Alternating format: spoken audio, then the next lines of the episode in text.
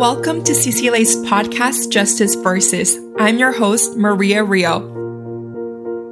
On today's episode, we will be meeting with two incredible activists and discussing the impacts of the 2010 G20 protests in Toronto. A note to listeners this episode contains descriptions of police violence and sexual assault. The world leaders are still up in Muskoka. Joe Biden's in town. This morning they have a short session of the G8. I want to express uh, my pleasure in having the opportunity to meet uh, once again. The police car on fire was really an ominous scene. We're also hearing. Surrounded by about a thousand tactical uh, officers. This was without warning. It was completely unprovoked. If we don't check your bag, you're not coming in. I'm not letting you illegally search me. Okay, Then you're not coming in. Why? On whose authority? On the weekend of June 26, 2010, while the G20 summit debated economic policy at the Metro Convention Center in downtown Toronto, protests ramped up on the streets. The G20 summit often attracts protests wherever it is held, including from those who are anti capitalist, pro labor, or pro climate action, opposing a system which enables global superpowers to make decisions that will affect the rest of the world behind closed doors. What would become the largest Toronto protest in recent history saw 10,000 protesters met with resistance and conflict from police forces as they tried to make their way to the summit. By the end of the weekend, over a thousand people had been arrested and sent to a now infamous makeshift detention center. For the first time, tear gas had been deployed in the city, and reports began to emerge of excessive police force, illegal detention of protesters, and numerous charter rights violations. Ten years later, the G20 protests and the police response are still the subject of scrutiny. To understand the stories of the G20 and G8 protests and their ongoing legacies, we hear from activist and professor Luke Stewart, who was arrested at the protests, and Cara Zwibel, who is the director of Fundamental Freedoms Program at CCLA. First, we turn to Cara. Welcome, Cara. Thank you so much for joining us. Thanks for having me. Why did this event become so significant in Canada, and why are we still talking about it 10 years later? It's partly because of the scale of it, how many people were arrested. It was the largest mass arrest in Canadian history, and the first time, at least in modern history, that people saw the police interacting with, for the most part, peaceful protesters and in some cases bystanders in this way. So I think it was shocking to people to see that police were out with riot gear, that they were using rubber bullets and tear gas, and it was a very unusual thing to see in Canada. You're going to see a large number and a large variety of uniforms. I'm here to tell you today that we may be wearing different uniforms, but we're part of one team. In a presumption that they might be arresting a large number of people in Toronto, the policing services that weekend was an integrated security unit, an ISU made up of Toronto Police, the OPP, Canadian Forces, and police from Peel and York.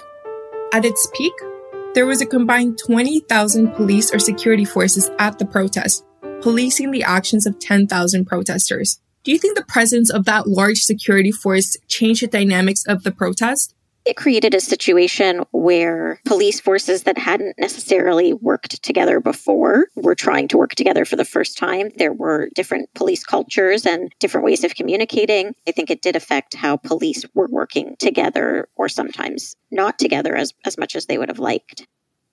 In some cases, it was hard for people to know who were the police officers and which force or service did they come from. Were these Toronto Police Service? Were they with one of the other police services that was involved. Some of them didn't have identification visible, but even if their name was visible, you'd have to pay attention to what the uniform looked like and what kind of badge and insignia they had to sort of know which jurisdiction they were coming from. And that's significant because if you want to make a complaint about a police officer, you have to make it to the body that's responsible for that particular jurisdiction. It was also challenging because there was a breakdown of communication between police forces that's less of a challenge for protesters, but I think that affected how the weekend went. Could you talk a little bit more about the interaction between protesters and police and what really stood out about that interaction? There were days of action planned for Friday, Saturday, and Sunday. And um, Saturday saw some black bloc tactics vandalism, breaking store windows, looting, police cars set on fire. And that was covered very um, heavily by the media. And then I think as a result of those incidents, the police focused more on public safety rather than apprehending the people that were at the root of those incidents. But then as a result, it seemed like the police took the approach that anyone involved in a protest was a suspect. That was followed later that day by a mass arrest at Queen's Park, which is the area that the police had initially told people was the protest zone. That's where you should go to protest. People were arrested there en masse. There was arrests that evening on the Esplanade by the Novotel Hotel, where people were sort of boxed in, and then everyone was was wrapped up and arrested and taken to the detention center. And then the following day, protesters were again blocked in, or, or what they called kettled, at Queen and Spadina, and mass arrests took place. And that actually happened when there was a rainstorm happening. So we had people standing in the rain for hours while police processed them and arrested them. Is this tear gas that we're smelling?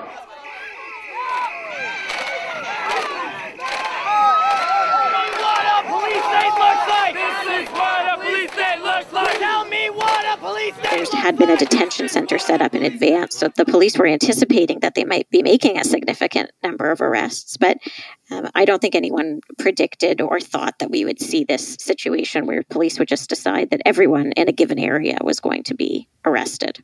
So, a lot of the allegations against the police revolved around the use of extreme tactics. Can you tell us a little bit more about the tactics that were employed by the police? Yeah, so I mean, police, uh, interestingly, I mean, before the summit, they had tried to encourage people to protest in a particular area, and that was Queen's Park, which is quite a distance from the convention center, so quite a distance from where the world leaders were meeting. And for many protesters, to have them in an area where they're really invisible to their sort of target audience was, was a problem that became a problem when after the events of Saturday afternoon and some of the the vandalism that took place, police tried to clear Queen's Park out. Right in front of provincial legislature, of course, on the front lawn, the south lawn, if you know the area. And it is a showdown. We have riot police several. I've been watching protests in this city for 30 years. I've been covering events in this city for 30 years. Uh, this was not a great day for democracy in Toronto.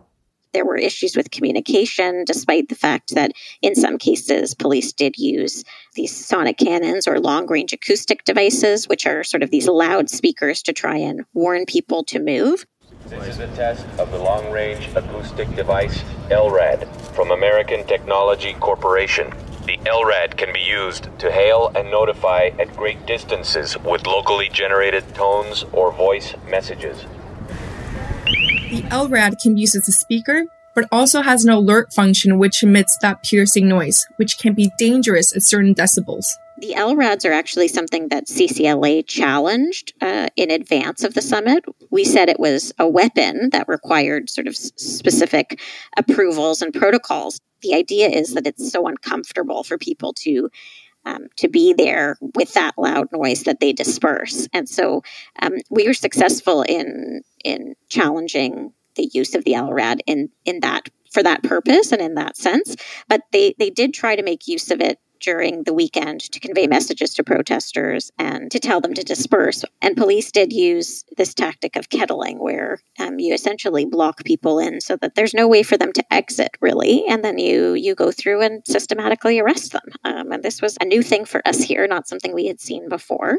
There was also, I mean, all sorts of things that the police did in advance of the summit in terms of, in some cases, covertly infiltrating uh, community groups and protest groups to try to get intelligence about what would be happening during the summit. Did they try to communicate with the public about some of these restrictions before the protests actually began? There was this issue of a designated free speech zone, mm-hmm. which is a civil liberties organization we found problematic because it suggests that there are public places where free speech is not permitted, and that's just not true. In addition to that, the police also said that they had the power to ask for identification and, and potentially search people who were within five meters of the security fence that surrounded the downtown area where the convention center is. They were relying on a regulation that had been passed to a law that's called the Public Works Protection Act. It's technical to get into, but the, the reality is that that power to search people within five meters of the fence simply never existed. The police misunderstood that power or decided to miscommunicate what their powers were. It was also a problem because the ministry that was responsible for creating that regulation in the first place didn't communicate with the public about this. Dalton McGuinty, having made this regulation on June 2nd for almost a month now, has refused to tell the public what the law is and what the consequences of breaching it are.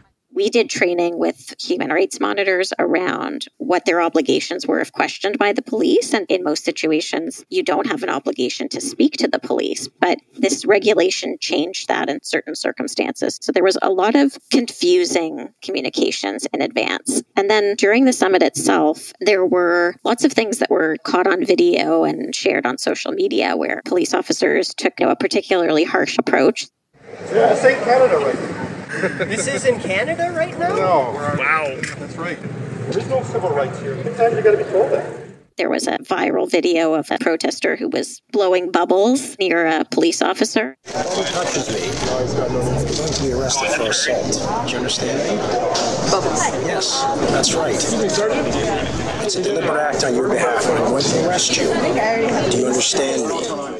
Those kinds of communications that were obviously not official communications by the police, but that made their way out into the public, it created another negative impression of how the police were operating. We will come back to Cara for more about the G20 and protest rights. But we want to first turn to one of the defendants in the cases that CCLA intervened in the Stewart versus the Toronto Police Services Board case. Luke Stewart is a teacher, historian, and activist who was unlawfully stopped and searched during the 2010 G20 protests. With CCLA's support, he took the case to court and in April 2020 won his case at the Ontario Court of Appeal after it had been dismissed nearly seven years earlier. Since the event, Luke has participated in discussions on the ongoing legacy of the G20 protests and has become a professor at France's Sciences Po Lille. Thank you so much for joining us today, Luke. No, thank you. Thank you very much for having me. Your case with CCLA stems from an incident with police outside of a public park. Can you tell us about that incident? The protest at Allan Gardens Park began at about 2:30 in the afternoon. I actually walked to the protest and actually when I arrived at the entrance on the north side of Allan Gardens Park, I saw a line of police officers um, searching people before they came in. There was actually a large group of people who were being stopped by the police, and the police had formal, formed a line. And I could see they were looking in people's backpacks, and I could see they were actually taking things from people like um, sticks, which would hold signs, you know, protest signs. I found that highly unacceptable because you do not have to consent to a search uh, unless you're detained or arrested. And so I tried to avoid the police line and I tried to enter the park at a different area. As I walked to the middle of the park, that's when I was stopped by the police. Take your pick. Are you coming in? We check your bag. If we don't check your bag, you're not coming in. I'm not letting you illegally search me. Then you're not coming in. Then you're not coming in. Why? On whose authority?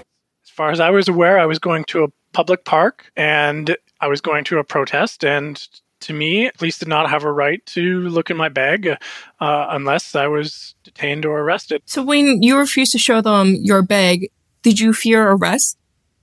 I had no idea what was going to happen. I was flabbergasted about what was going on because I had never seen this before. I had certainly no prior knowledge that the police were going to be doing this. So I was kind of in a state of disbelief.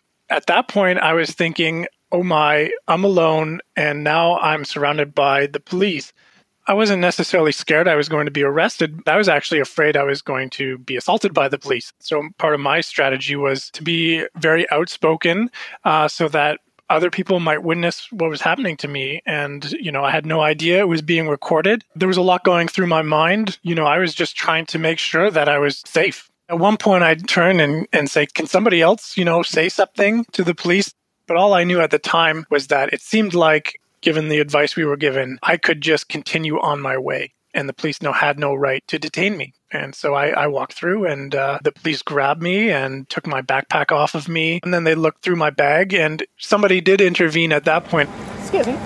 Is there a reason that you're keeping his goggles? He's not are here to keeping my swim. goggles? Yes. Why, why are you keeping my goggles? Is it illegal to have goggles? So when you use chemical weapons, I won't be able to protect myself? Is it? you can return it to me right now because I haven't broken any laws. stuff. Give me my goggles back. You're not getting your goggles back. Why? Unless you want to give us your name, we'll give you a property Why do you receipt. need my name? Because I'm breaking So we can law. fill out What a law? Can you please tell you. me what law? No, this is this is really crossing the line here. It's not about the fact that they took the swimming goggles. It's about the fact that I was illegitimately detained, and in fact, they were taking something I was going to use for my own personal safety in the case of tear gas. Uh, it wasn't a knife. It wasn't a gun. It wasn't uh, something that could be used as a weapon. It was simply for personal protection. And indeed, reading the police notes later in preparation for the trial, they labeled these as an object which could defeat police tactics. Uh, and every time I, I think of that phrase, defeat police tactics, it kind of makes me shiver because I, I just had goggles as a basic measure of protection and they took them. CCLA joined Luke in his court case against the Toronto Police Services Board to argue that his charter rights had been violated. But before this, Luke had filed a complaint with the Office of Independent Police Review Director, not just for this experience, but because he was one of the many detained in the makeshift detention center. I asked Luke about his experience in the center. A warning for listeners some of his memories are graphic. Hundreds of people were in the makeshift detention center on Eastern Ave, which was actually a film studio. A number of us had decided that we would go to the outside of the detention center and we would just do a regular jail solidarity demonstration. And we were just making a lot of noise, attempting to make sure that the people inside the detention center could hear us and know that people knew what was going on.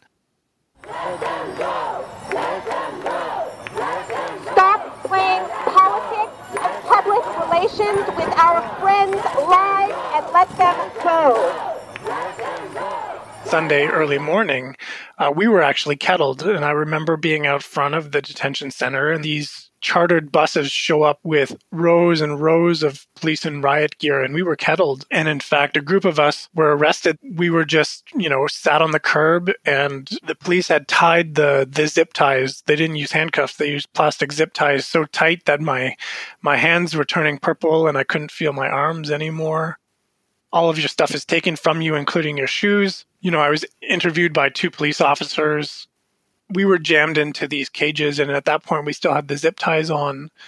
I was in there for maybe about 18 to 20 hours, and I was moved to four different areas throughout that time. There were people singing, there were people smashing on the cages, uh, you know, in outrage about what was going on. Um, there were people, you know, screaming, you know, out of fear. There were people screaming, you know, I want to talk to my lawyer. At first, we were denied access to calling uh, a lawyer. It was only about the hour 16 of my detention uh, that I was able to call the Movement Defense Committee. Throughout this time, you know, I would ask, I want my phone call. Police officers would say things like, oh, you're just pathetic. You don't know what you're talking about when I was in the third zone, there was this man who was in there who was severely beaten up. And he said he wasn't a protester at all. He told me he just made fun of some police officers and he was severely beaten up and he was put in the detention center. And he was all black and blue, uh, like his ribs were really swollen. There was a, a, a Muslim man who came into the, the cell and he said that uh, he hadn't eaten anything and we demanded that this man um, be fed. There were many complaints by women that they were sexually assaulted by the police, and at some points I could hear the guards saying things like, There's some fresh meat, or I don't know if I can swear, but saying, I want to fuck that. And, you know, there were women who were yelling out uh, for tampons, and there were people crying. You know, th- th- th- this was a horrible experience. So, you know, there was a lot of uh, intimidation. There was a lot of fear. Uh, I think this changed uh, a lot of people's lives who were in that position. You know, there were about 1,100 of us in there. And certainly, I will never look at the police the same. I will never look at the, the justice system the same because they built this detention center to fit that many people, and that's how many people they put in there. And uh, it was it was a disgusting experience. The case with CCLA looked at the violation of your freedom of expression, freedom from unlawful search and seizure, and your right not to be arbitrarily detained. The Ontario Superior Court of Justice dismissed your case. Why did you decide to launch the appeal process? It was really important that we finish this as far as we needed to go uh, in order to seek some kind of accountability for what happened. The trial judge, Justice Dietrich, in the decision said this is a public interest case and therefore we will not award any costs. So, eight years later, I had lost at Superior Court and I didn't have to face any expensive legal fees that I would need to pay to the Toronto Police Services Board. The lawyers for the police challenged that cost award or lack of a cost award. And a few weeks later, uh, another decision comes down in which I now have to pay the police $25,000. And that is a scary place to be. And so appealing the decision was uh, an absolute necessity on almost uh, survival at that point. The case wrapped up in April of 2020, almost 10 years after the actual protest, and the court ruled that police had no right to search you. How did you feel when that decision finally came down? I was so relieved. I was so happy that we had finally reached a positive decision. Basically, I was vindicated. The appeals court, Justice Brown said two things that the police don't have the statutory authority, meaning they can't use the Trespass to Property Act to make search a condition of entry, and they also don't have the common law power in order to do that. You know, that was a significant precedent. This 10 year process I went through, this precedent can hopefully be used to help others in their legal battles with the police uh, facing similar situations, you know. But, you know, it was also a bittersweet decision. The police did score a partial victory here. Justice Brown said in his ruling that because the police acted with good faith in a professional manner, that that helped reduce the damages that I would receive. You know, I only got uh, $500 out of this whole process. The judge also found that, you know, the police were acting in this way in order to de escalate the situation, whereas I was escalating the situation. This is kind of a dangerous precedent here because the message is being sent to the police that as long as you are calm and acting in a professional way, uh, if you act unlawfully, this will help later on down the line in case the situation goes to trial.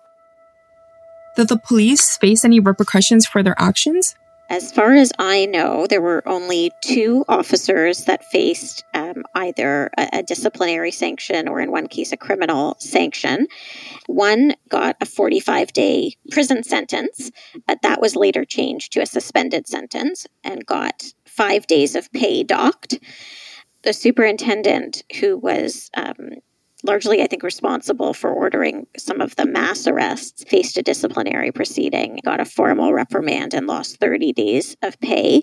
Um, on appeal, that number went up to 60 days.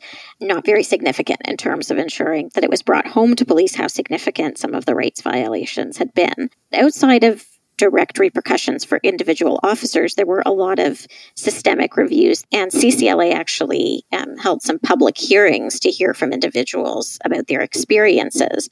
Um, but in terms of you know repercussions for individual officers, that's not something that was um, very extensive.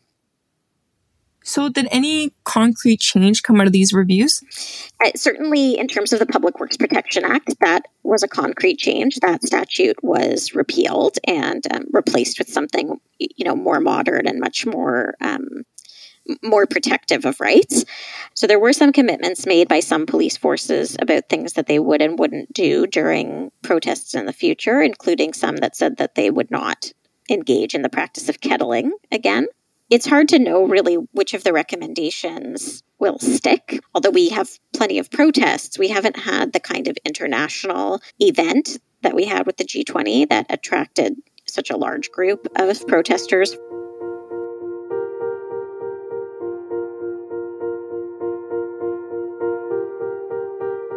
During the G20, we saw Canadians have some fundamental rights violated. Section 2 of the Canadian Charter of Rights and Freedoms includes the freedom of peaceful assembly and the freedom of association, both which allow people to organize, to form groups, and to protest. With recent protests and demonstrations in 2020 related to the Black Lives Matter movement, we asked Cara how the G20 shaped the future of protests in Canada.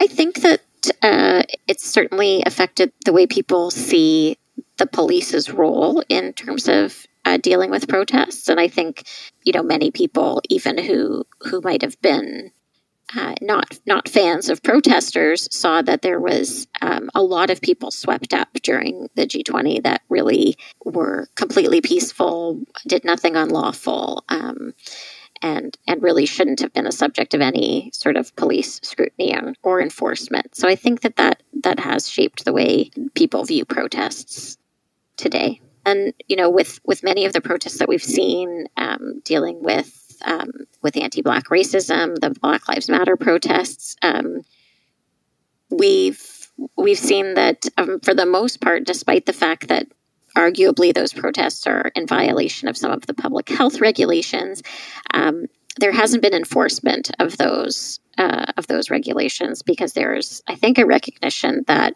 um, these are fundamental rights that people are out there expressing uh, their views about a very significant issue in society, and um, and police, you know, provided it's being done in a relatively safe way, police, uh, I think, are are giving people the, the space to do that.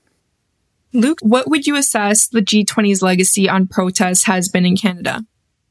I think there's really two different legacies. The first one for me is the utter failure of the institutions of the G8 and the G20 to respond to the crises in which we face in the world today. To me, it seems like these institutions have failed in order to provide the basic needs of their populations. The second legacy is about the necessity for protest. As a historian, I study social movements. In order to progress in societies, it's been through uh, the actions of ordinary people organizing and agitating for their rights. The legacy of the G8 and G20 is that no matter how much we were told beforehand, don't go to the protests, stay at home. This is one of the things in which we need in a democratic society to challenge the status quo, uh, to challenge um, the institutions uh, which are not solving the major problems of our day. And so the legacy is that it was entirely worth it uh, to do it, that it was essential to go, and it was essential that we continue to struggle uh, for a better future. The right to protest is a constitutional right, and it is the police's duty to facilitate peaceful protests. Shortly after chatting with Cara and Luke, it was announced that after 10 years of intense court proceedings and difficult negotiations, there was a settlement of a class action against the Toronto Police Services that provided financial compensation for those mass arrested and detained.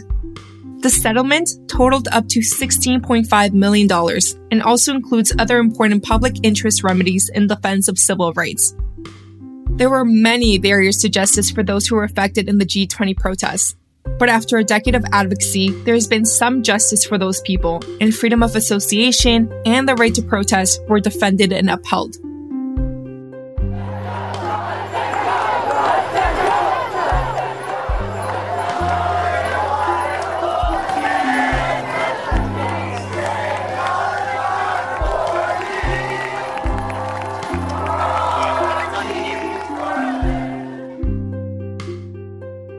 Before we close, a note of acknowledgement.